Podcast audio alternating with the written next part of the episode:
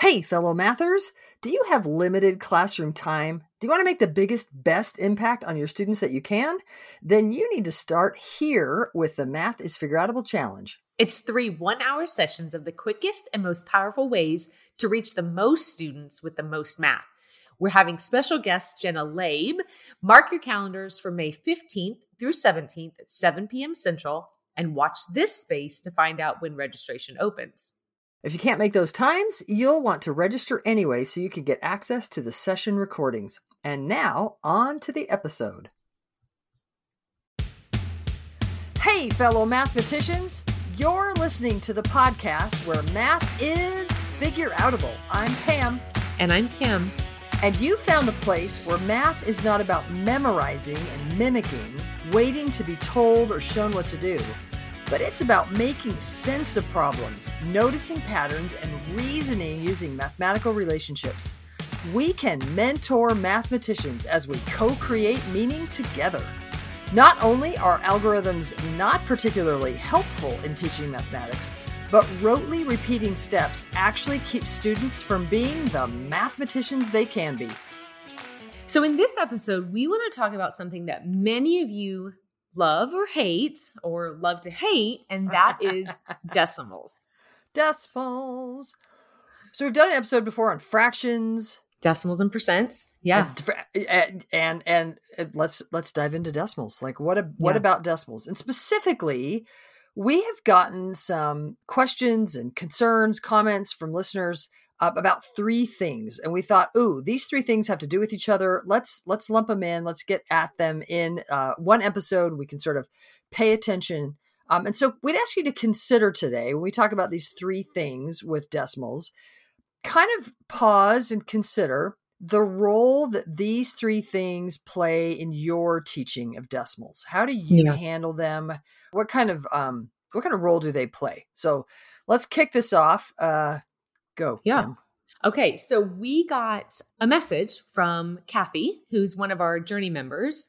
Um, your Yay, membership Kathy. site, uh, implementation yep. support, and um, she love our Journey members. Yeah, we do.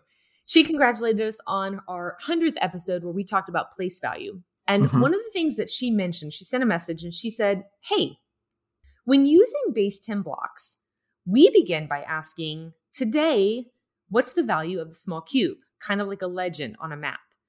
And then once we knew that, we could identify the value of the rod, flat, and large cube for our work. And then when I taught sixth grade, the small cube could have represented a 1, 10, 100, 1 tenth, etc. And it depended on the day. She said, I tried not attaching the name 10 to the rod in hopes that the kids would know that it didn't always represent a 10. In general, I wanted the kids to learn that the models could represent different amounts and it was important to find out what they were. I thought this would support flexible student thinking to build relationships between the base 10 blocks. And I think that's absolutely a fantastic suggestion because what yeah, she just said done. at the very end, right, was mm-hmm. build relationships between the base 10 blocks. And she she asked the question because in our place value episode we kind of railed a little bit on don't call them flat 10 uh, flat rod cube, unit, whatever we wanted to call them, or people are calling them. Don't give them these think, random names. Yeah. yeah. And I think we at that time said, if you're going to call them something, at least call them 11000.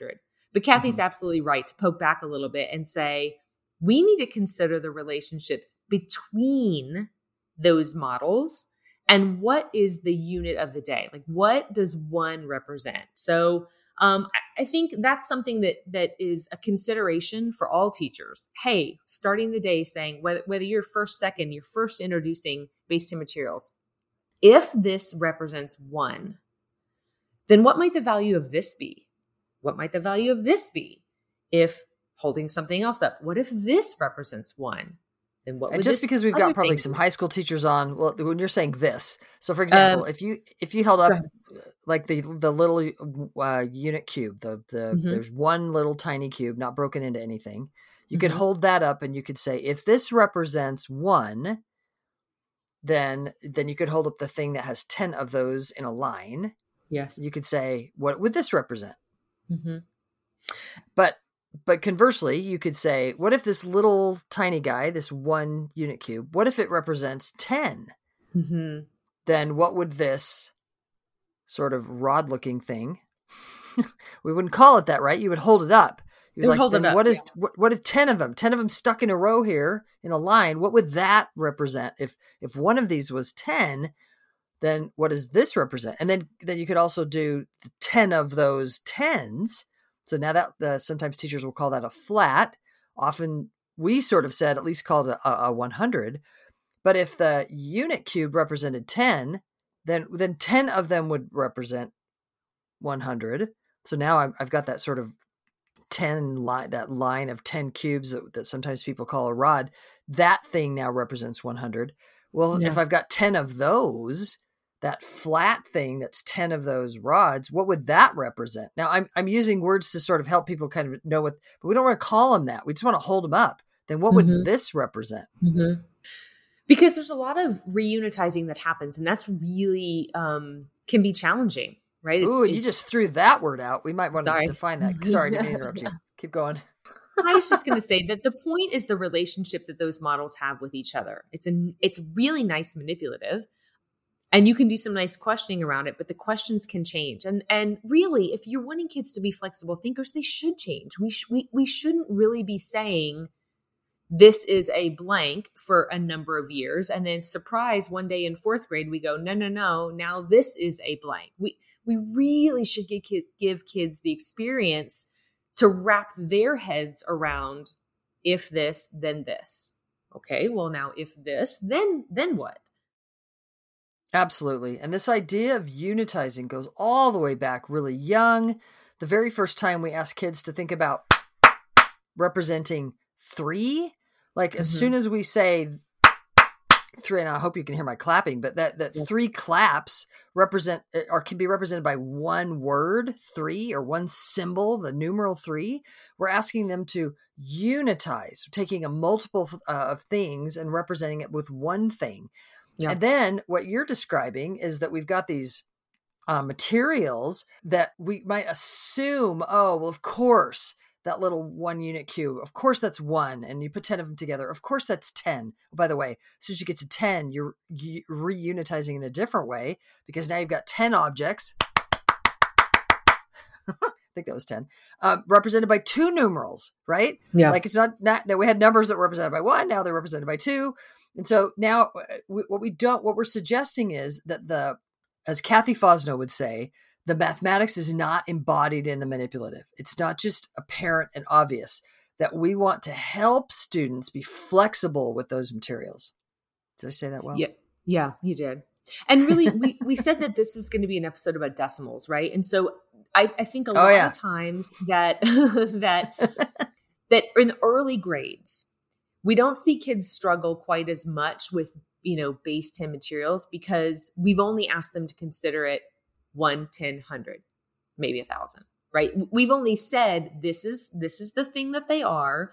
It's when we hit decimals that all of a sudden we've reunitized, we've shifted what we ask kids to be considering, and it happens to be with decimals. And so we go, oh, they don't understand decimals. So it's not that the the model is bad. It's probably some of the telling that we do with relation to base 10 materials and um, we can just shift that a bit and i and i think that's um, absolutely necessary so let's shift from telling here is what they are to mm-hmm. asking if if this cube and so if you think of the large cube that has 1000 of those little unit cubes in it if this cube represents one mm-hmm. then what is this flat of a 100 of those unit cubes or what mm-hmm. is this rod of 10 of those unit cubes how does how do and, those relate yeah. and we might have to supply the name 10th 100th thousandth but mm-hmm. they certainly can tell us how many of them are needed to create one whole we can certainly figure it out and in the yeah. figuring in the deciding what those then how many of them are and we can supply the name as kids wrestle with those relationships that's the power of the base 10 materials Right. Not just in handing it to them and saying, telling, oh, now today this is what they are. No, no, no. Mm-hmm. It's like in the in the questioning and the having the kids grapple with those relationships. Mm-hmm. All right. Totally cool. One other thing I'd like to bring up about base 10 materials.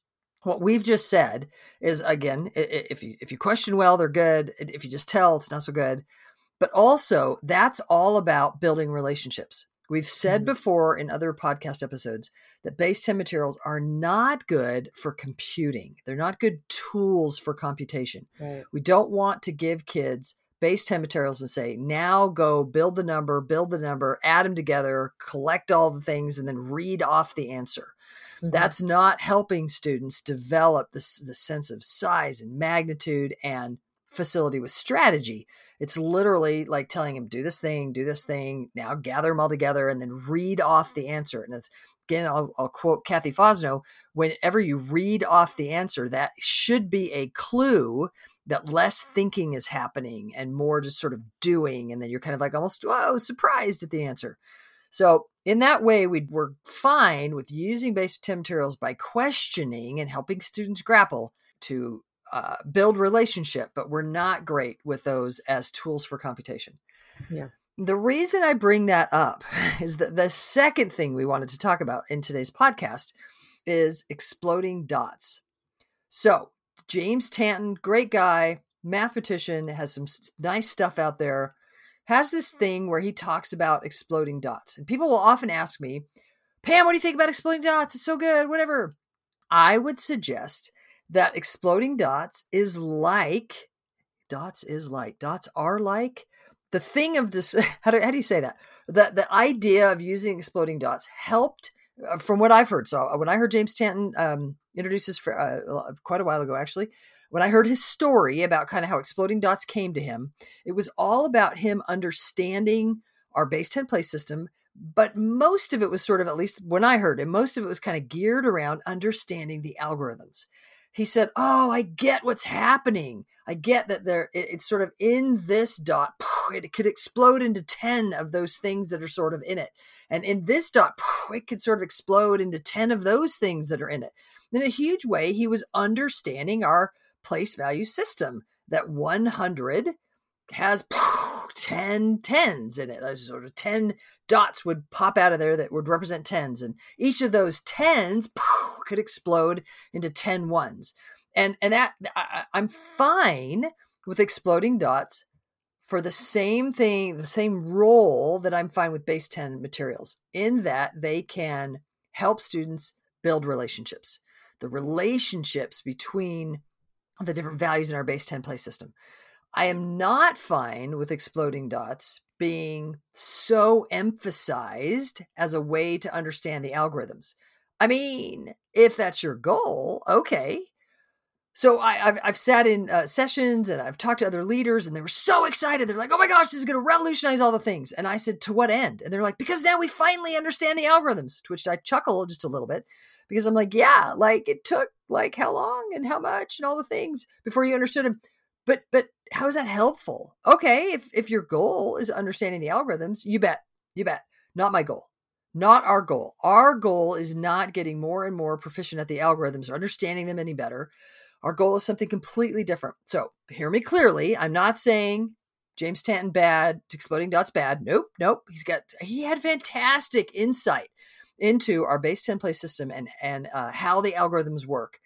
And if that interests you go for it. I don't find it all that particularly helpful in computation.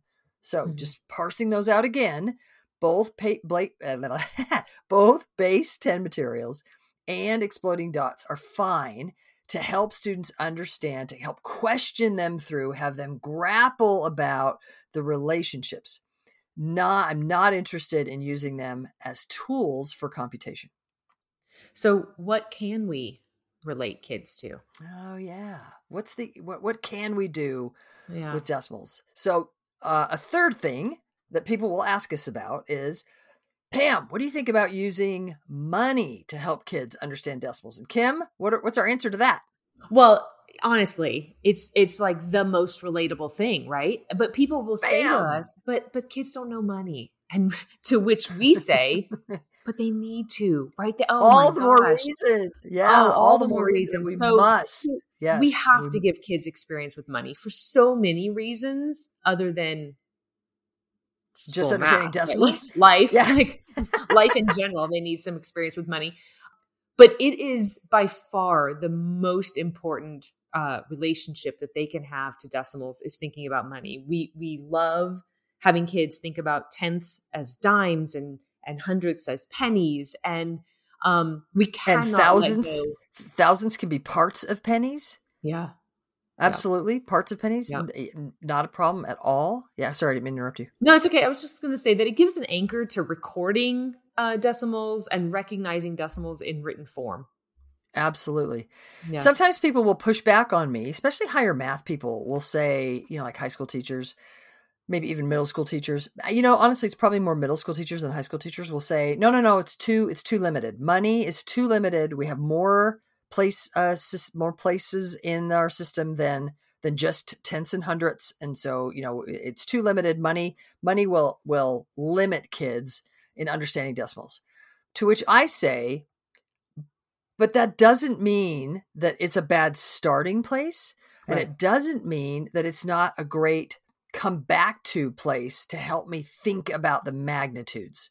That as I get and dive and delve into decimals, money can be a very helpful way for me to go, wait, let me make sure this is reasonable. Like I'm thinking about I might be thinking about leaders, or I might be thinking about parts of something uh, that doesn't have anything to do with money. And I might actually transfer into money in my head to go, oh, yeah, okay, that's reasonable. Or, whoa, that's it shouldn't be, it should be dimes, not dollars. Or it should be pennies, not dollars, or, or pennies, not dimes. Like, oh, like ah, and that sense of magnitude that we can build with money can be helpful in uh, having that sense of, of reasonableness. So money, yeah, yeah. bam, yeah. yeah. Sorry, go ahead. Just, no, I was going to say, I'm glad you just said that because there's plenty of times where I'm working with decimals and it has nothing to do with money as the context, but I will mm-hmm. step out of it and think about the problem that I've solved, uh, just computation and go, would that be a reasonable amount of money? Yeah. Okay, cool. And I'm, and I know that, that I have made sense and thought through kind of the decimal placement well.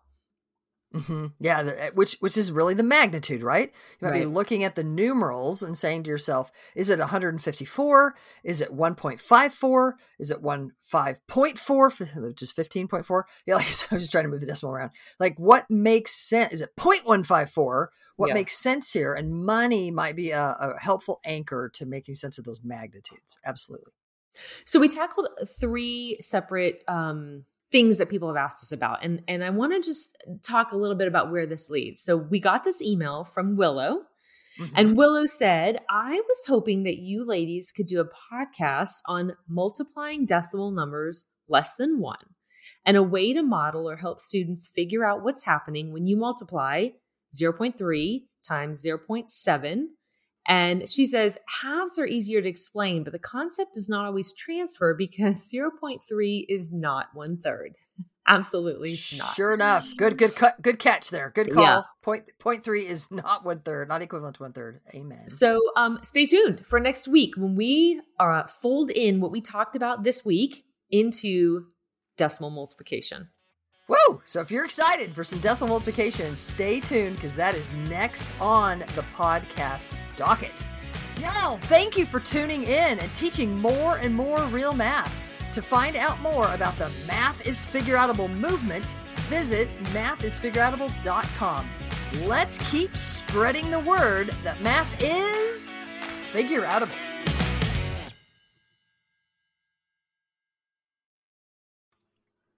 Thank you for listening and making math more figure outable.